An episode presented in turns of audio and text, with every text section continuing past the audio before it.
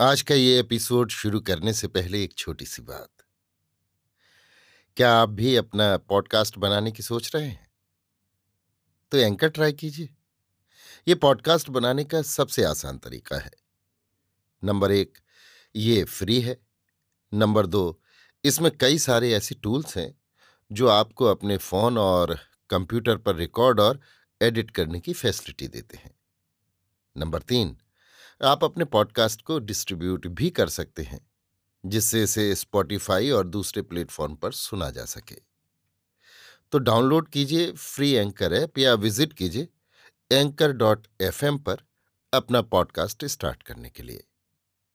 ये तो थी एक छोटी सी जानकारी, और अब शुरू करते हैं एपिसोड का सिलसिला। तो आज के एपिसोड में।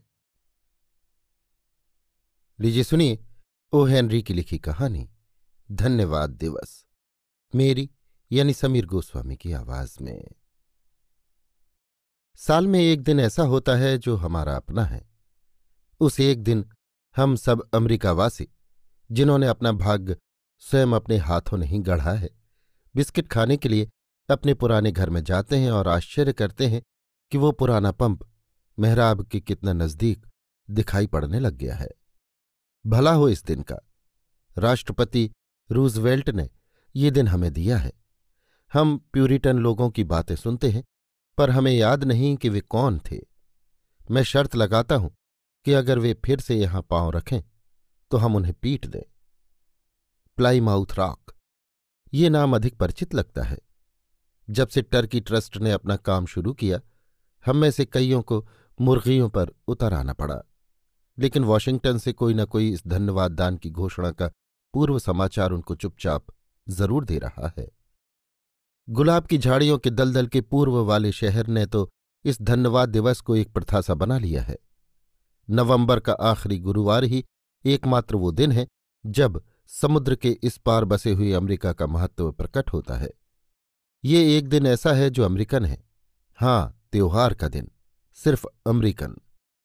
और अब लीजिए वो कहानी जो सिद्ध कर देगी कि महासागर के इस पार वाले देश में भी साहस और अध्यवसाय की कृपा से कुछ परंपराएँ हैं, जो इंग्लैंड की परंपराओं से भी अधिक तेज़ी से पुरानी और मज़बूत पड़ रही हैं।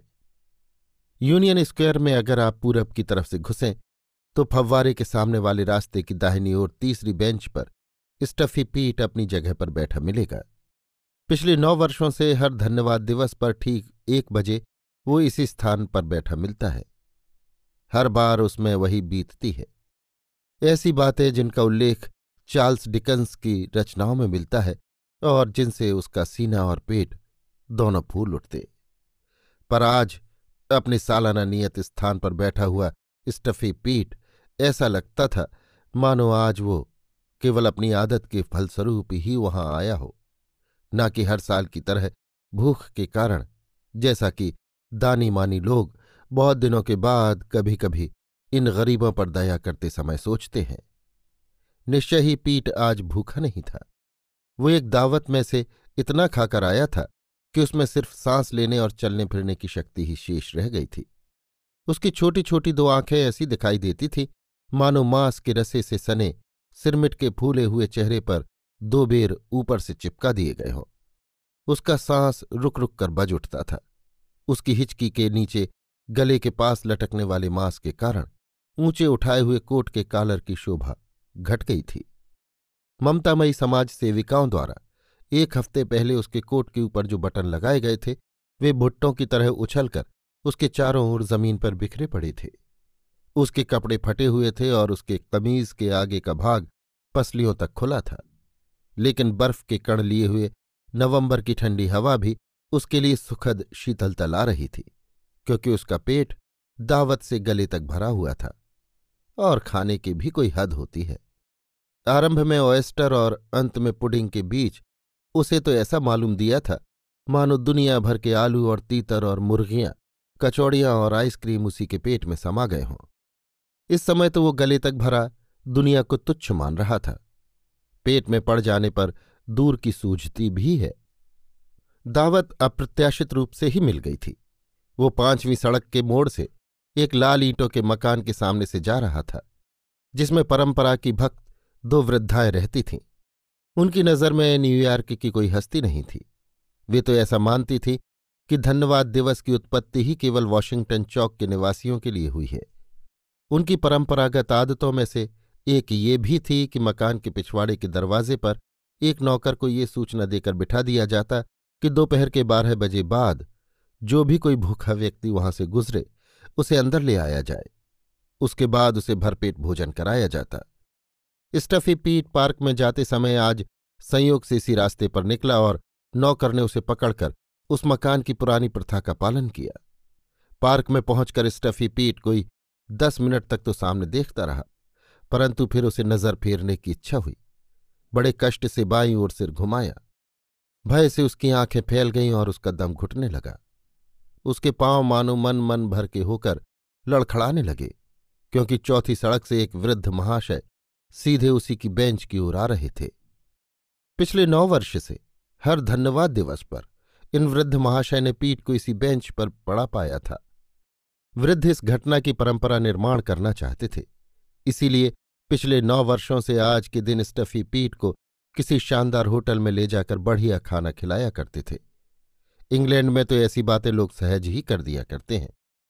परंतु इस देश का इतिहास अभी बहुत पुराना नहीं है, और नौ वर्ष की परंपरा भी कोई बुरी नहीं। ये वृद्ध महाशय एक पक्के अमरीकन थे, कट्टर देशभक्त, और इस देश में परंपराओं का निर्माण करने वालों का अपने आप को अगुआ मानते थे। किसी भी रिवाज की गणना आकर्षक परंपराओं में करवाने के लिए आवश्यक होता है कि हम उस बात को बीमा के साप्ताहिक प्रीमियम इकट्ठा करने या सड़कें साफ़ रखने की तरह बिना किसी तरह के ढील दिए लगातार करते जाएँ। वृद्ध महाशय शान से सीधे उसी संस्थान के पास आए, जिसे वे पाल रहे थे। ये सत्य है कि स्टफी पीट को साल में एक दिन खाना खिलाने में राष्ट्रीयता का कोई महत्व नहीं है, जैसा कि इंग्लैंड में मैग्ना कार्टा का अथवा नाश्ते के साथ मुरब्बा खाने का। लेकिन ये भी तरीका है बहुत कुछ सामंती इससे भी कम से कम। ये तो पता चलता है कि न्यूया माफ़ करना, अमेरिका में भी रिवाज चलाना संभव नहीं है। वृद्ध महाशय कोई साठ साल के दुबले लंबे व्यक्ति थे। उनके कपड़े काले थे और उन्होंने एक पुराने ढंग का चश्मा धारण कर रखा था, जो नाक पर नहीं टिकता। उनके केश पिछले वर्ष की अपेक्षा अधिक सफ़ेद और कम थे। वे अपनी लंबी और गंठीली छड़ी का अधिक उपयोग करने लगे थे जिसका हत्था मुड़ा हुआ था।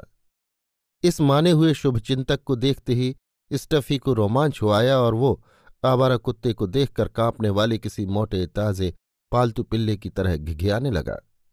वैसे तो वो भाग भी जाता, परंतु आज तो किसी भीम की शक्ति भी उसे इस बेंच से हिला नहीं सकती थी। उन बुढ़ियाओं के भोजन ने अपना असर जमा लिया था। वृद्ध महाशय बोले, नमस्कार मुझे इस बात की खुशी है कि साल भर की सर्दी गर्मी के बावजूद भी तुम इस सुंदर संसार में विचरने को बचे हुए हो। आज का दिन इसी बात के लिए प्रकृति को धन्यवाद देने के लिए बनाया गया है।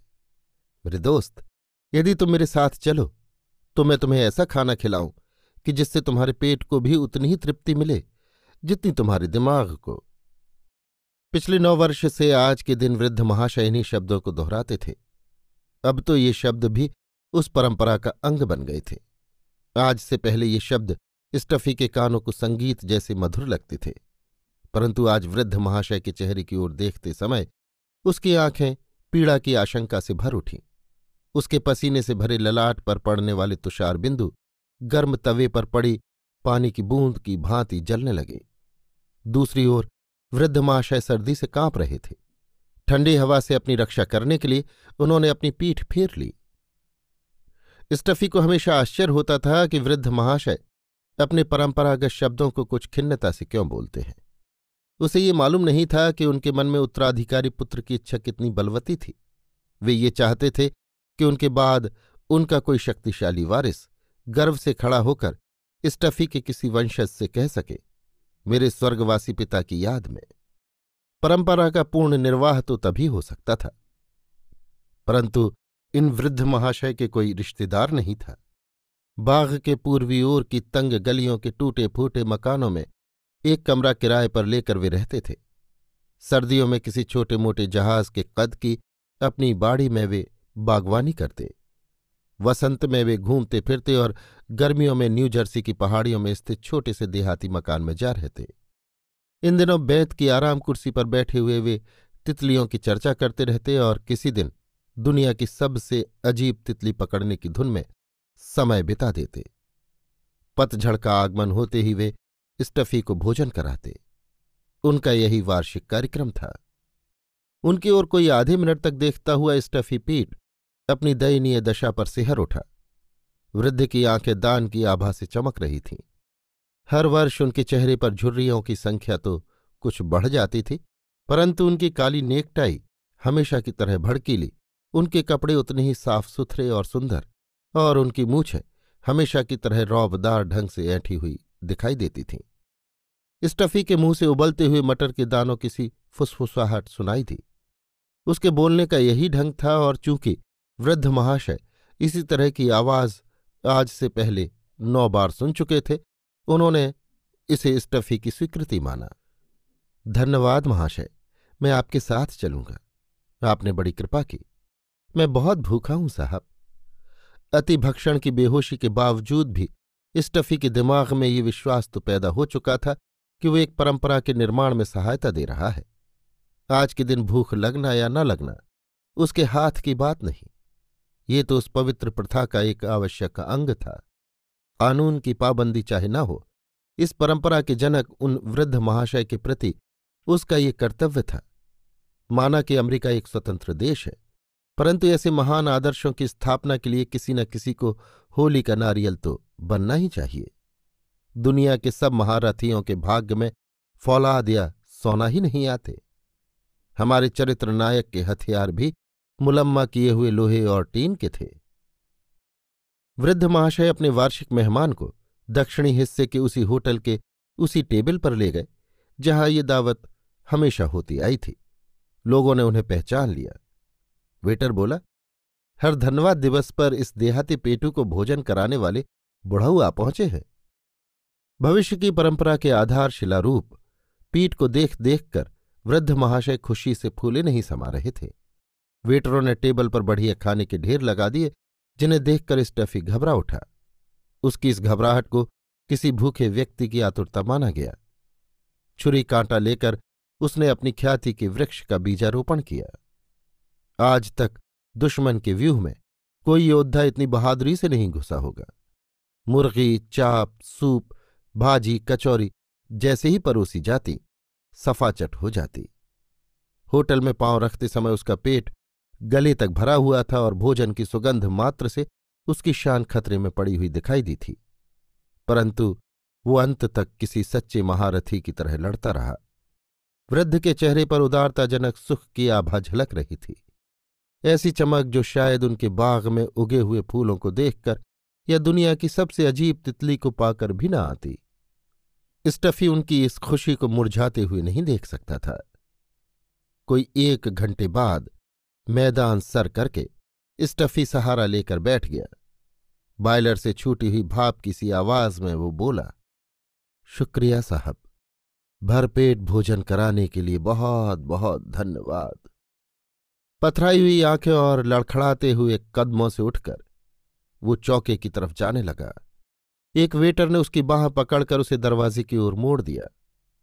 वृद्ध महाशय ने सावधानी से पैसे गिनकर एक डॉलर तीस सेंट का बिल चुकाया और तीस सेंट वेटर को टिप दी। हर वर्ष की तरह होटल के दरवाजे के बाहर वे बिछड़े। वृद्ध महाशय दक्षिण की ओर चले और स्टफी उत्तर की ओर। पहले ही मोड़ पर घूमकर स्टफी एक क्षण के लिए रुका। दूसरे ही क्षण वो पंख टूटे हुए उल्लू की तरह तड़प कर फुटपाथ पर लू लगे घोड़े सा गिर गया। तुरंत ही एंबुलेंस आ गई। एंबुलेंस के ड्राइवर और परिचारक ने उस भारी लाश को उठाते हुए मन ही मन शाप दिया। शराब की बदबू तो आ नहीं रही थी, जिससे थाने ले जाया जाए। इसलिए स्टफी और उसकी दोनों दावतों को उठाकर अस्पताल पहुँचा दिया गया। डॉक्टरों ने उसे बिस्तर पर लिटाकर कोई असाध्य रोग ढूँढने की आशा में उसकी परीक्षा की, परंतु छुरी चाकू का प्रयोग करने जैसा कोई लक्षण दिखाई नहीं दिया। और आश्चर्य की बात, कोई एक घंटे बाद ही एक दूसरी एंबुलेंस गाड़ी में वृद्ध महाशय को भी अस्पताल लाया गया। उन्हें एक दूसरे बिस्तर पर लिटाकर अपेंडिसाइटिस की बातें होने लगी, क्योंकि सूरत शक्ल से वे ऑपरेशन का खर्च उठाने लायक दिखाई दे रहे थे। कुछ देर बाद नौजवान डॉक्टर साहब इन दोनों मरीजों के विषय में एक नर्स से गपशप करने लगे, जिसकी आँखें उन्हें बेहद पसंद थीं। वे बोले, इन वृद्ध महाशय को बीमारी तो कुछ नहीं, उपवास के कारण ये हालत हुई थी। मेरा ख्याल है कि उनका खानदान पुराना और अभिमानी है। अभी मुझसे कह रहे थे कि तीन दिन से उन्होंने कुछ नहीं खाया। अभी आप सुन रहे थे ओ हेनरी की लिखी कहानी धन्यवाद दिवस मेरी यानी समीर गोस्वामी की आवाज़ में।